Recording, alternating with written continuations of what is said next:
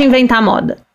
Olá, eu sou Ana Beraldo, sou arquiteta, consultora de estilo e nesse podcast vamos falar sobre moda, estilo, beleza, comportamento e empoderamento, de forma simples, direta e rápida. Rápida? Tá louca? Esse assunto dá muito pano pra manga. Seja sozinha, acompanhada de amigos, influencers ou especialistas, vamos bater um papo sem tabus, regras ou imposições. Então, bora começar que o assunto de hoje vai dar muito pano pra manga. Olá! E aí, galera, beleza? Tá começando mais um episódio do Pano pra Manga. Como vocês estão? Aqui eu tô ótima e o papo de hoje é um papo que todo mundo sempre pede que é para falar sobre brechós. E eu tenho, sei lá, 80% do meu guarda-roupa é de roupa de brechó. E desses 80, acho que 70% é de roupa lá do Retroque. Então, para conversar comigo hoje, eu chamei a Marina, que é dona do brechó. Marina, seja muito bem-vinda. Ai, obrigada. É um prazer estar aqui com você, Ana. Ah, obrigada. E me conta um pouquinho, quem é você? Me conta um pouquinho da sua história. Tá. Ó, meu nome é Marina, eu sou formada em psicologia e quando eu tava, acho que no segundo ano de faculdade, é, eu tava muito envolvida numa militância político-social junto com os movimentos sociais e eu tava assim muito afiada nessa leitura crítica de mundo, né? Antes disso, eu trabalho desde os 16 anos em loja. Então eu trabalhava, eu tinha um know-how assim de loja muito grande, né? Trabalhei em shopping, é, já fiz coleção para loja, já fui pro Fashion Rio fazer compra, já fui gerente, tal. Mas como eu entrei na faculdade, comecei a ver o mundo desse jeito mais crítico, assim, né, com essas com essa lente mais crítica, ficou muito difícil fazer parte do mercado, do mercado da moda, assim, mais especificamente dentro das lojas, considerando todo o aparato, assim, exploratório, desde a da cadeia da produção da roupa até da vendedora que tá ali, né, enfim, ganhando uma miséria para trabalhar, às vezes no shopping, trabalha muito, né, é, no final do ano você dobra, aí você não come direito, seus horários de, de janta são todos é, atravessados pelas vendas, pelas metas, aquela pressão. E aí ficou difícil para mim, assim, trabalhar com moda, considerando tudo isso que eu tava aprendendo a ver, né?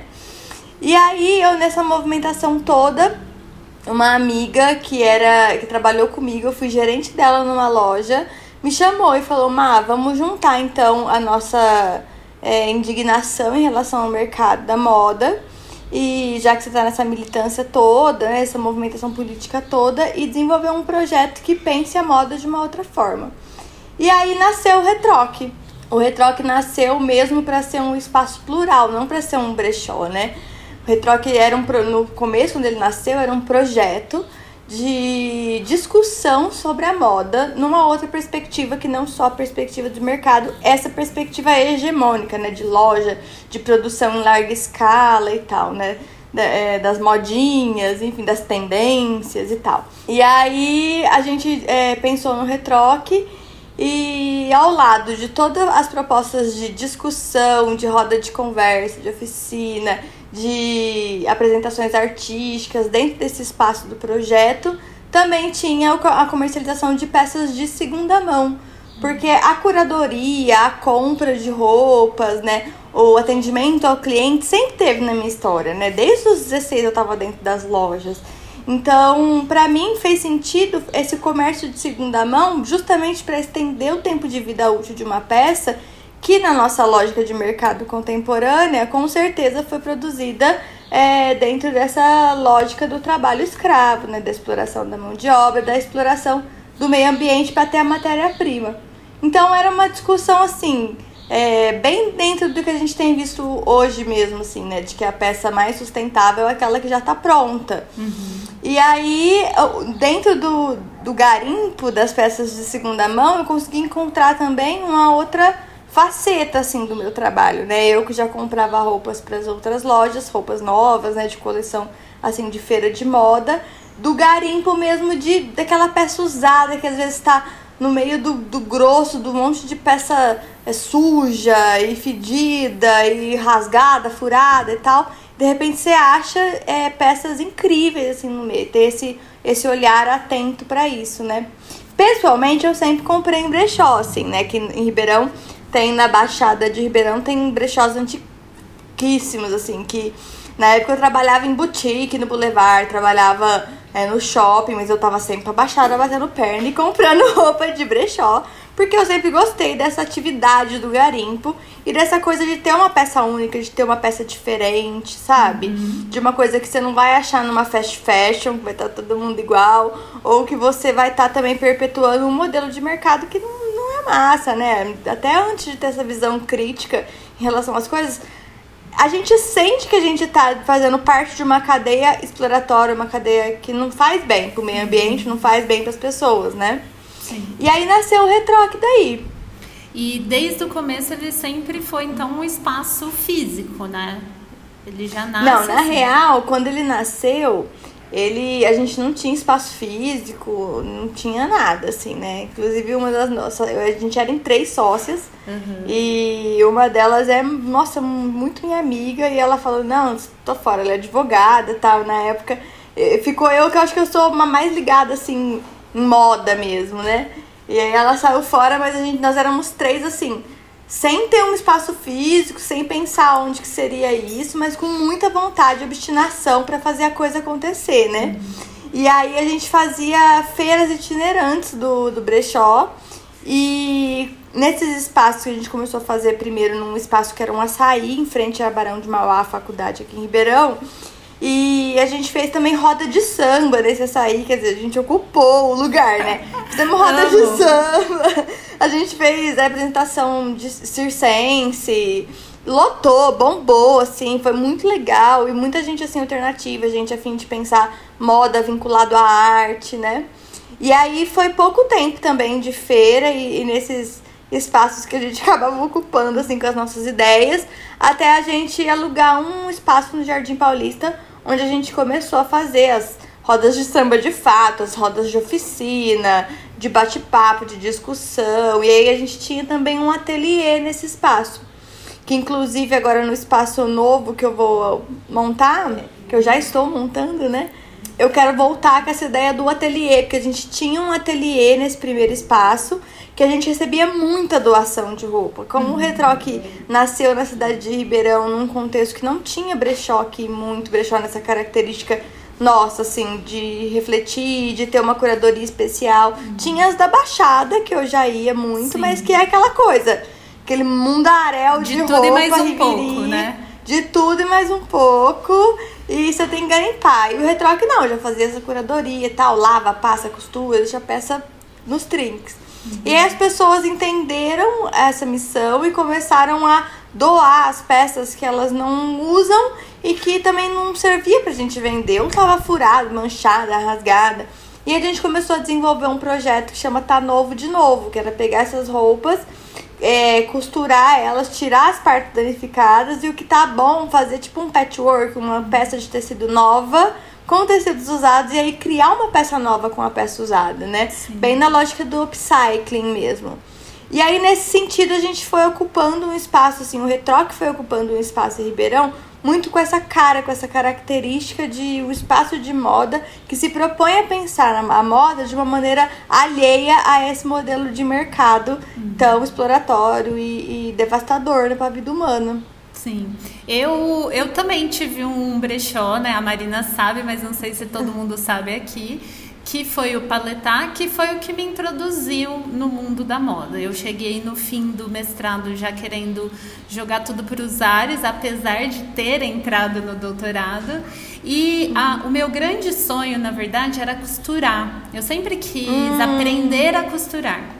Sim. Só que eu falei, bom, até eu aprender a costurar, desenvolver uma expertise para de fato, sei lá, ter uma marca, fora que ter uma marca de roupa é um negócio, né? É. De novo, seria mais uma, uma pessoa entrando na cadeia e tudo mais. Sim. Eu falei, por onde eu posso começar? E aí o brechó surgiu como uma oportunidade. Sim. Até porque eu em Sertãozinho tem um brechó, que é o brechó da Claudinha, que eu gosto demais e que eu uhum. e minha mãe, a gente ia lá e em São Carlos uhum. não existia isso ainda. E aí eu falei, uhum. bom, acho que é uma forma legal e eu sempre, na verdade, eu acho que a gente, eu consumia moda, né, pela minha mãe, em brechó, exatamente porque a gente queria consumir roupas que tivessem qualidade e que fossem com valores acessíveis. Nem uhum. sempre uma roupa né, legal e tudo mais de boa qualidade tem um valor acessível.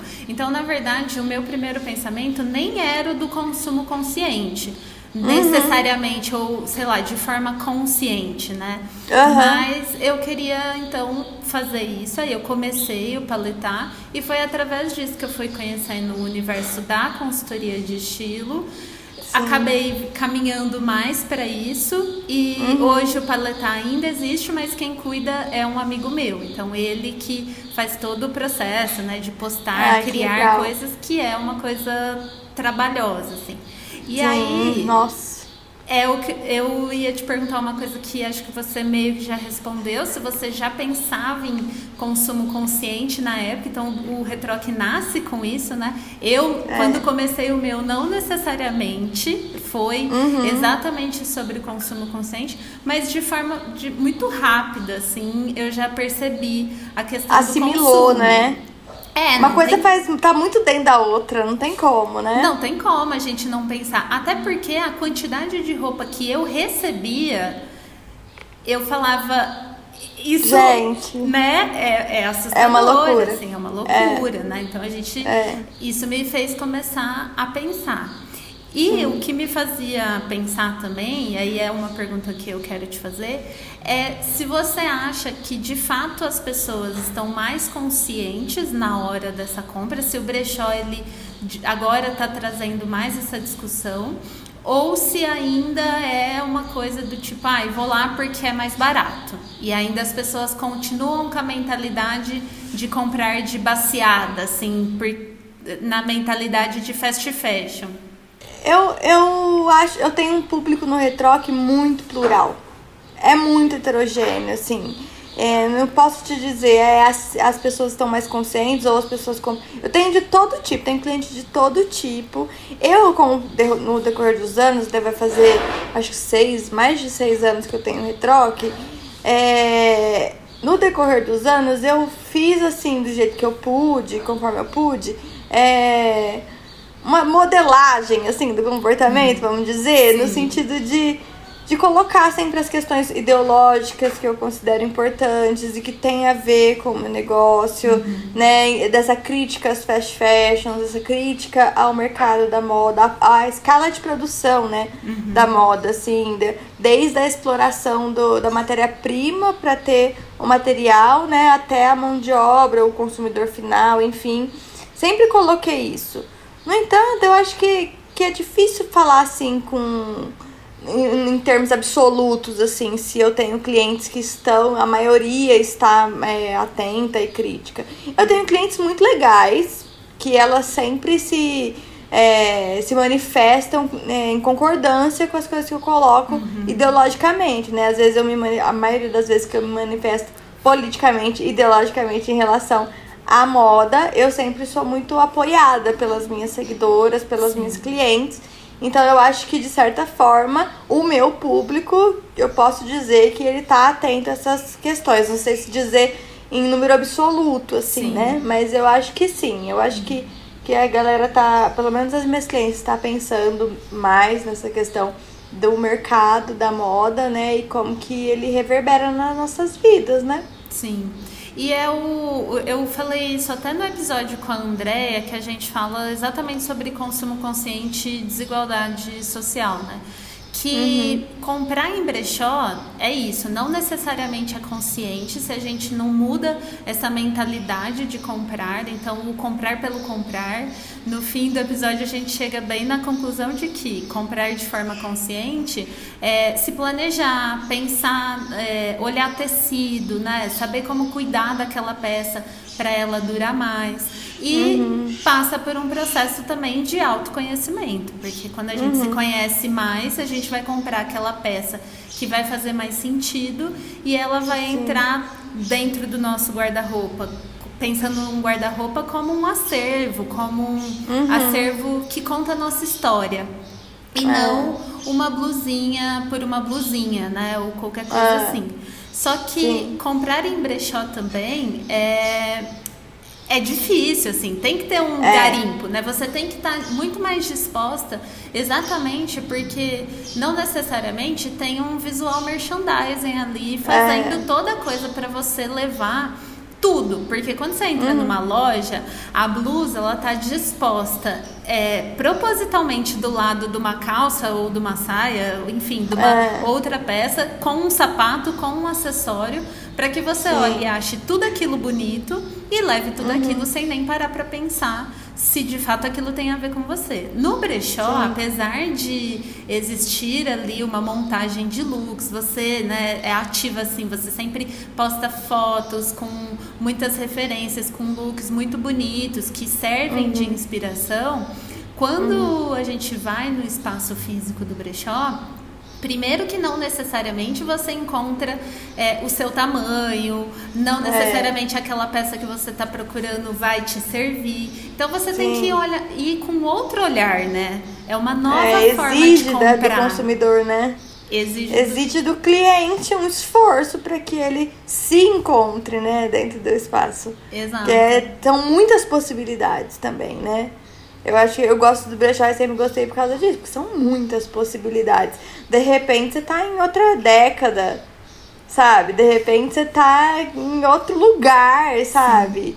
Sim. Outra proposta. Então eu gosto muito disso, que você também foge dessa massificação do estilo, né? Uhum. Uma massificação do estilo que abole também as próprias potencialidades criativas e de desenvolvimento da própria pessoa, do próprio ser humano, né? Uhum. Tipo, e as próprias questões sobre quem sou eu, do que eu gosto, sabe? O que eu quero passar pro outro, com que grupo eu quero me identificar com essa uhum. roupa, Exato. né? Isso tudo acaba sendo engolido pela massificação do estilo que as fast fashion propõem, né? Sim. Acho que o brechó tem essa esse super. Que também tá dentro daquela chave que quando você falou, quando você montou o paleta, é, você não pensou necessariamente nisso, mas tá intrínseco, né? É, é, faz parte também todo esse processo de, de autoconhecimento e de boicote a esse modelo, assim, né? Sim.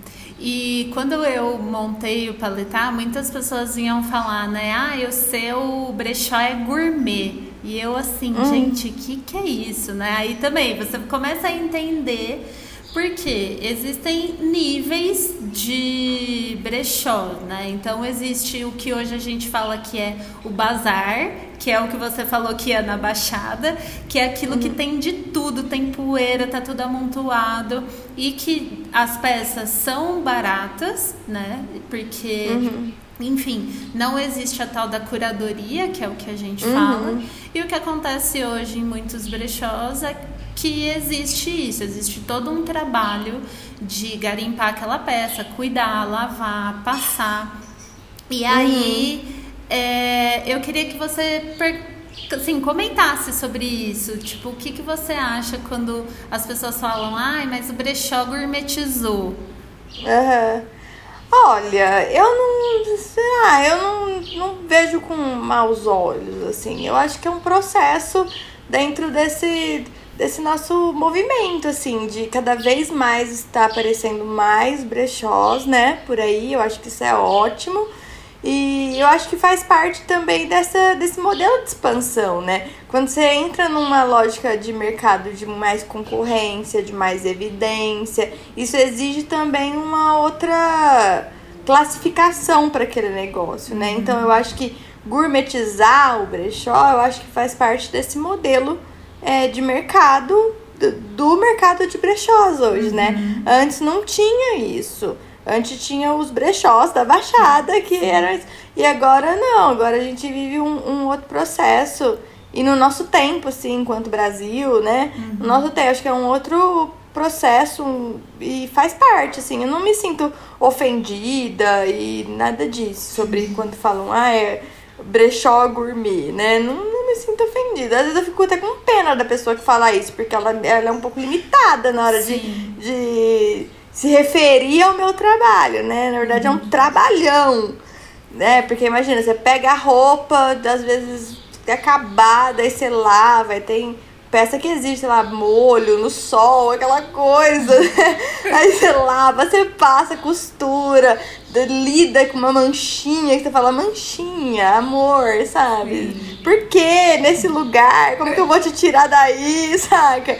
E aí você tem também todo o trabalho de visual merchandising, de como que você vai expor a peça, é, como que você vai montar aquele look, o que você quer propor com essa imagem, como que você estabelece as cores, é, aonde que você tá, assim, no tempo histórico com essa peça, se é uma peça vintage, se é uma peça contemporânea. Enfim, é um trabalhão, né? Então, quando a pessoa reduz todo esse trabalhão, ah, é um brechó gourmet, eu não fico irritada. Eu fico com pena da pessoa, porque ela é muito limitada na hora de, de avaliar, de classificar o meu trabalho. Sim.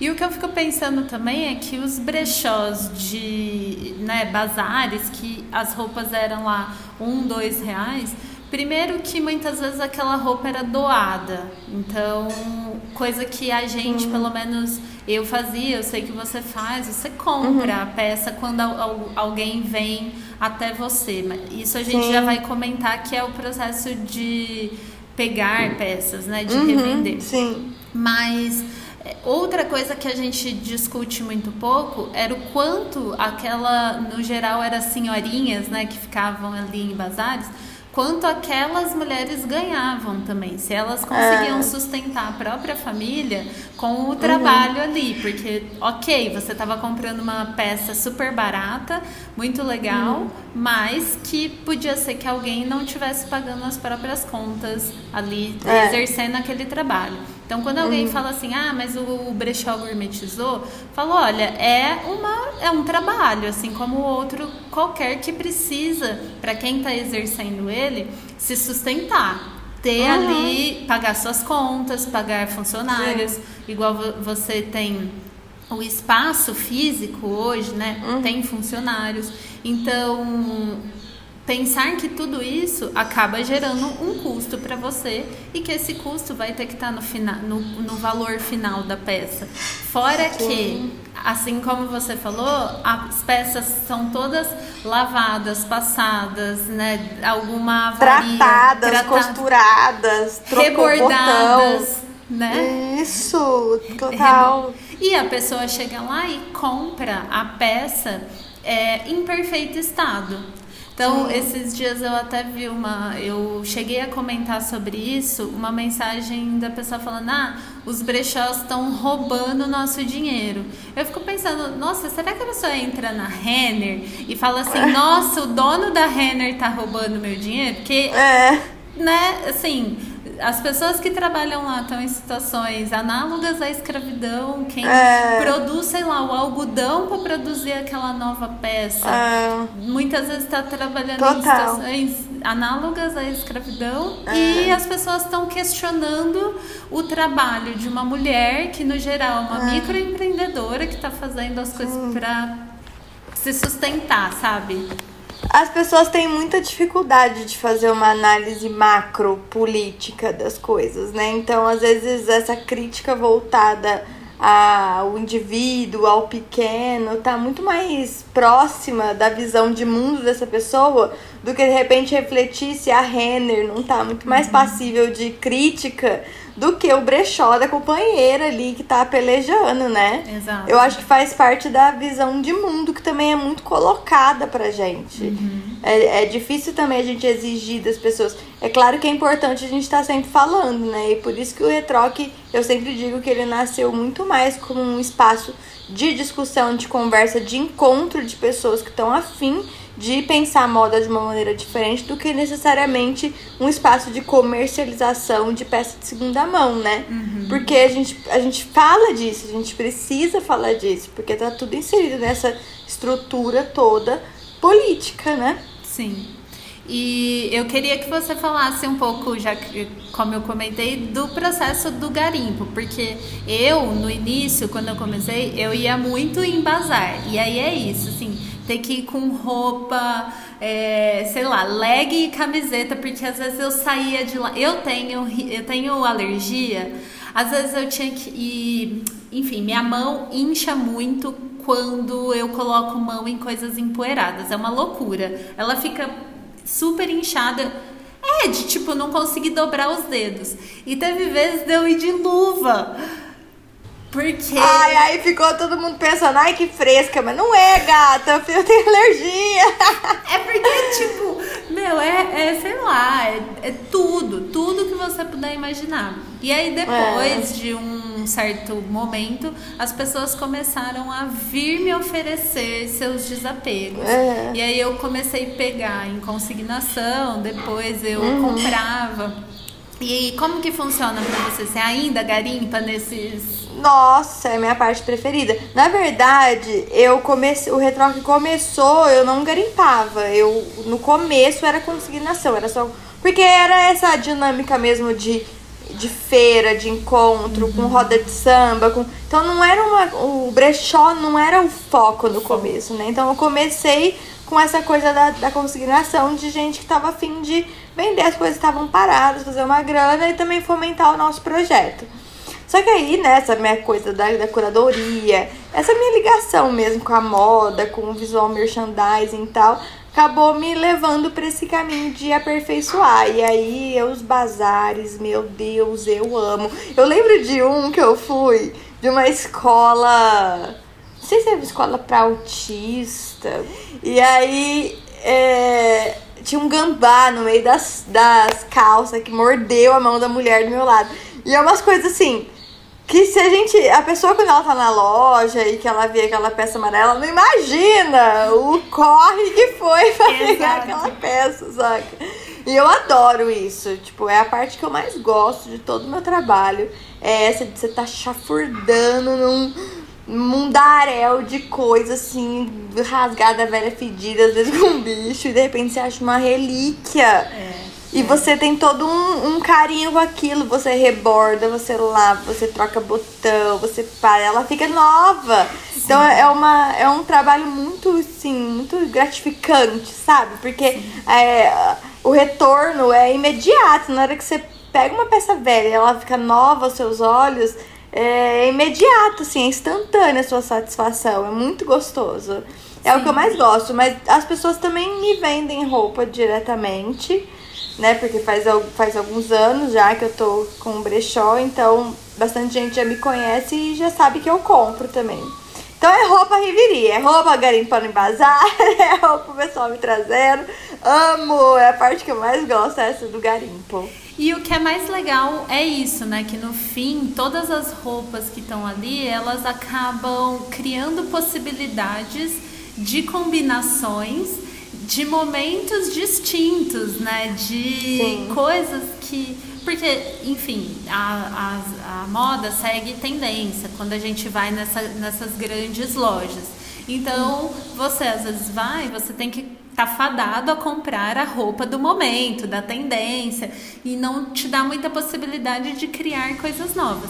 No brechó é, Ai, é livre! É o universo, é o que a gente. Ai, é, é uma delícia! É o que a gente está falando, é uma nova hum. forma de consumo, é, é um consumo Sim. que exige mais do consumidor. Sim, e criatividade também. É. Descoberta de si, várias coisas. Ah, é muito gostoso, é a parte mais gostosa de todo o trabalho. É essa, assim, né? De descobrir novas possibilidades no vestir, sabe? Sim. Nossa, muito gostoso, adoro. É, e eu percebo isso também, que eu acho que as consumidoras, principalmente que estão aí mais dentro do universo do brechó, elas estão aceitando menos o que a revista fala, o que, sei lá, a influencer fala e procurando mais o que ela gosta. Então é Sim. é muito mais, é muito menos, na verdade, né? Um, ai, quero a blusa X, Y Z, entrando no, na, na loja, procurando, tipo, eu quero isso especificamente. Uhum. E é muito mais. Bom, estou precisando de uma parte de cima. Deixa Sim. eu ir ver o que, que eu encontro. Sim, total, muito legal. E assim, eu percebo que as peças que eu posto é, nas redes do Retroc, com a característica assim, peça vintage, ela é um atrativo muito grande, assim, né? No começo, as peças de marca, elas eram um atrativo muito grande. E eu percebo que no decorrer dos anos, com o passar do tempo, as pessoas têm se atentado a essa coisa da característica da peça vintage, que é uma coisa que não existe mais, que ninguém vai produzir mais, que fez parte de um outro momento histórico, sabe? Então as Sim. pessoas. Eu tenho sentido isso com as minhas. Isso me dá muita alegria, muita satisfação, assim. É. Eu tinha uma. Eu, é, é legal isso. Eu também passei por um processo de muitas vezes as clientes chegavam olhando etiqueta, né, para ver a É. marca da peça e até aí tudo bem. Às vezes você se identifica com a marca. O- olhar a etiqueta de composição de tecido eu acho super válido, porque às vezes você Sim, pode ter claro. uma alergia ou outra coisa e tal. Mas essa coisa de olhar a etiqueta para ver marca, é, eu percebi como isso foi mudando, sabe? As pessoas acabaram entrando do tipo, não, eu não quero a marca, eu quero É. o que eu gosto. E o que é Sim. muito legal de brechó também é que muitas vezes a roupa vem sem etiqueta. É. Ou seja, ela vem é. destituída dessa aura que criaram em Sim. cima de ai, roupa de marca, ai, É. porque a marca isso, a marca aquilo. Porque no Total. fim das contas, né, gente, a, a etiqueta, na maioria das vezes, ela tá pra dentro da roupa. Então, É. assim, quando você veste a roupa, pouco importa se é da marca XYZ. Na É. verdade, ela tem que ter um bom caimento no nosso corpo. É. Né? Sim, combinar com a gente, falar da gente, né? Exatamente. Eu acho também. Então, eu acho que isso foi um movimento que eu vi acontecer também lá, principalmente em São Carlos, que não tinha tantos brechós. Foi Uhum. isso, de pessoas que nunca se permitiram por achar que era, sei lá, roupa de defunto ou que tinha uma energia ruim, sabe? Essas coisas, É, esses mitos que bobeira, criam, né? assim. É, e aí se permitiram é, deixar de achar que é coisa de pobre, sabe? Então, de Nossa, fato, sim. mudar essa mentalidade em relação ao brechó. Mudou uma- mesmo. Foi uma coisa legal. Ah, no, também no episódio com a Andréia, a gente ainda comentou o, o quanto é difícil também quando é ao contrário. Quando as mulheres, principalmente, estão acostumadas a comprar em bazar, pagam barato nas roupas porque não tem condição econômica, né, financeira para comprar uma peça que não seja aquela. E quando acende um pouco socialmente, começa a comprar em fast fashion e, sei lá, às vezes compulsivamente, porque foi privada a vida inteira. E aí não vê mais o brechó, sabe, como sendo uma coisa legal.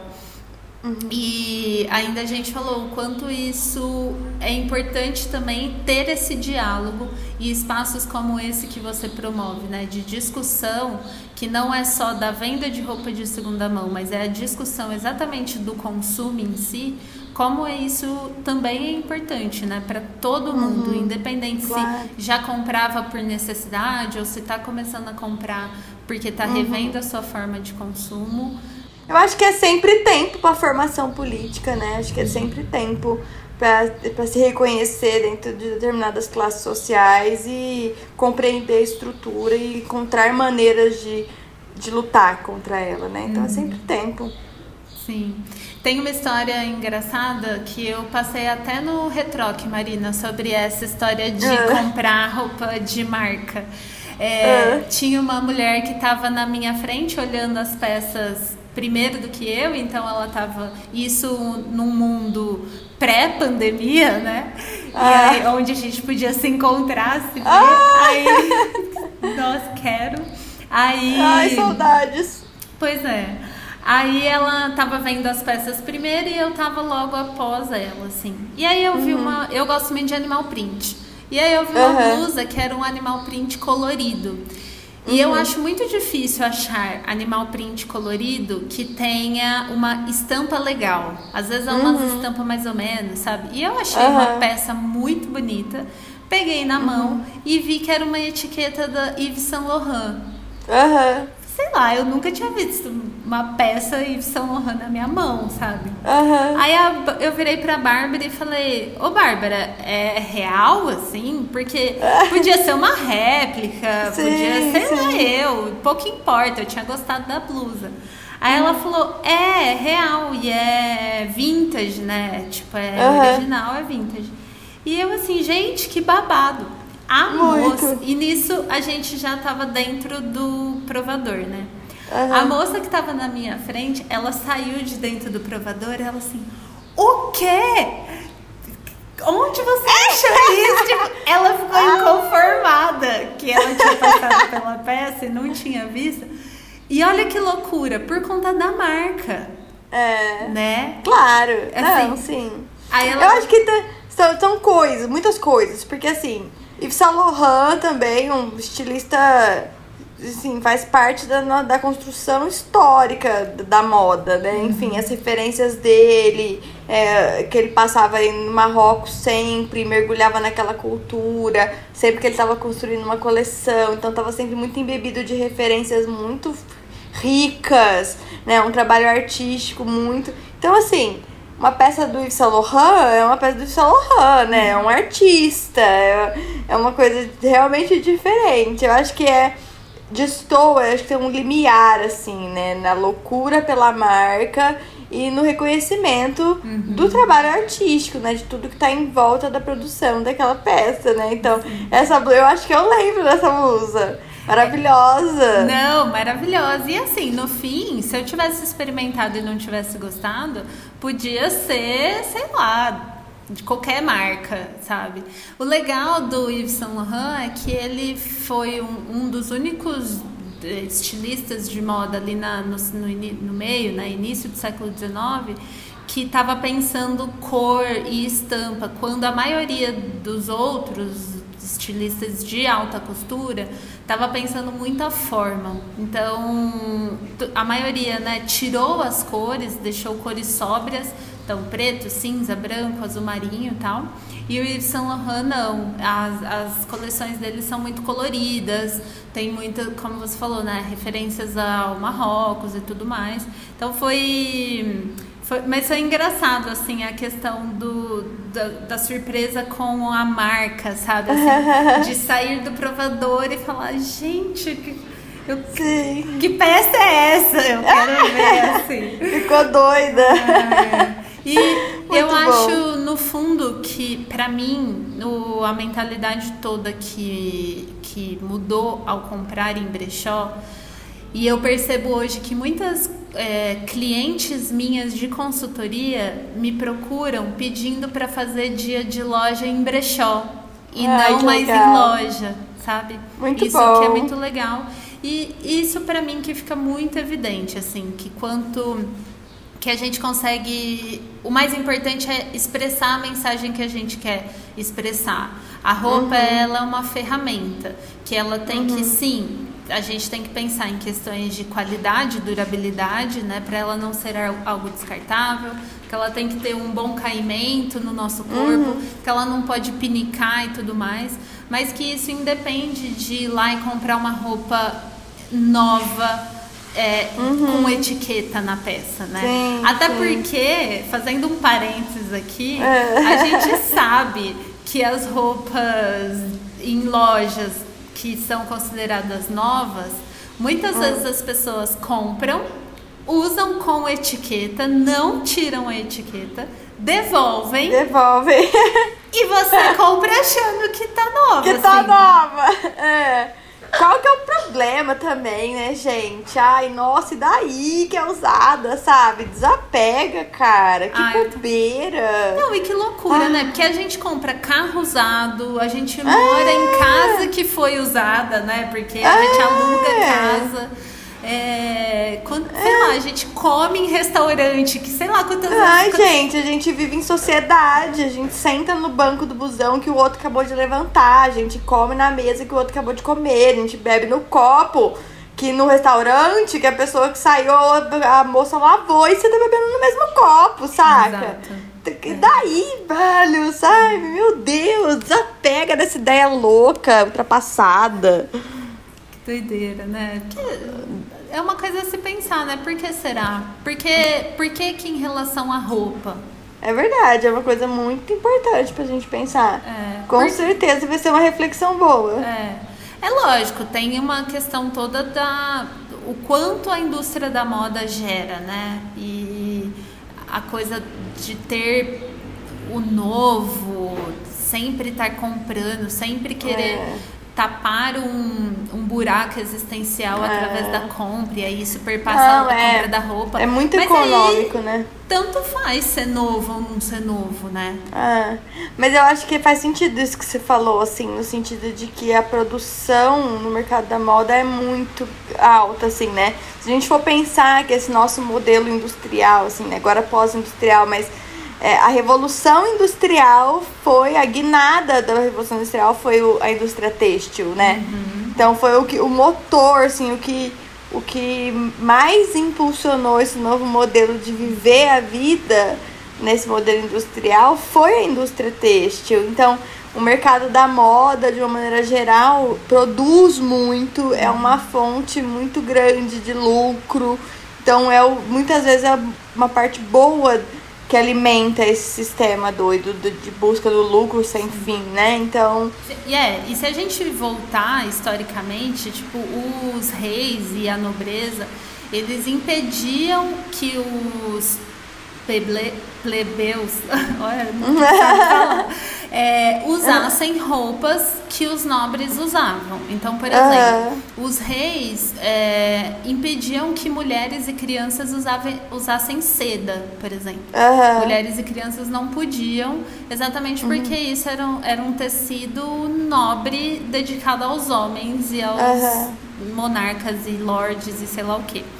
Com a com a Revolução Industrial né, e a Revolução Burguesa, a gente já uhum. não tem mais essa divisão né, de nobreza e tal, mas a gente tem uma divisão de classes. É. E aí a classe social ela começa a ficar evidenciada através das roupas, é. porque não tinha mais o que você pudesse falar, ah, você pode, você não pode, né? Como uhum. era na monarquia. No, Sim nessa sociedade que se diz igualitária, na teoria uhum. todo mundo poderia tudo. Só que uhum. aí, pra, como que a gente distingue né, as classes sociais? É, é através da roupa. Tanto é Sim. é que é aí que nasce a questão de, ah, ele se parece com um advogado, um é. médico. É aí que nasce essa questão do parecer com. O que aqui no é. Brasil vai gerar coisas muito problemáticas em relação ao racismo, por exemplo, é. né? Vira uma coisa tensa, né, muito estrutural. É. Então, como uhum. que você afirma a sua classe social comprando é. roupas novas, comprando roupas do statement? Então, é. talvez a questão da roupa, da gente querer comprar roupa nova e não roupa usada, venha daí. Uhum. Sim.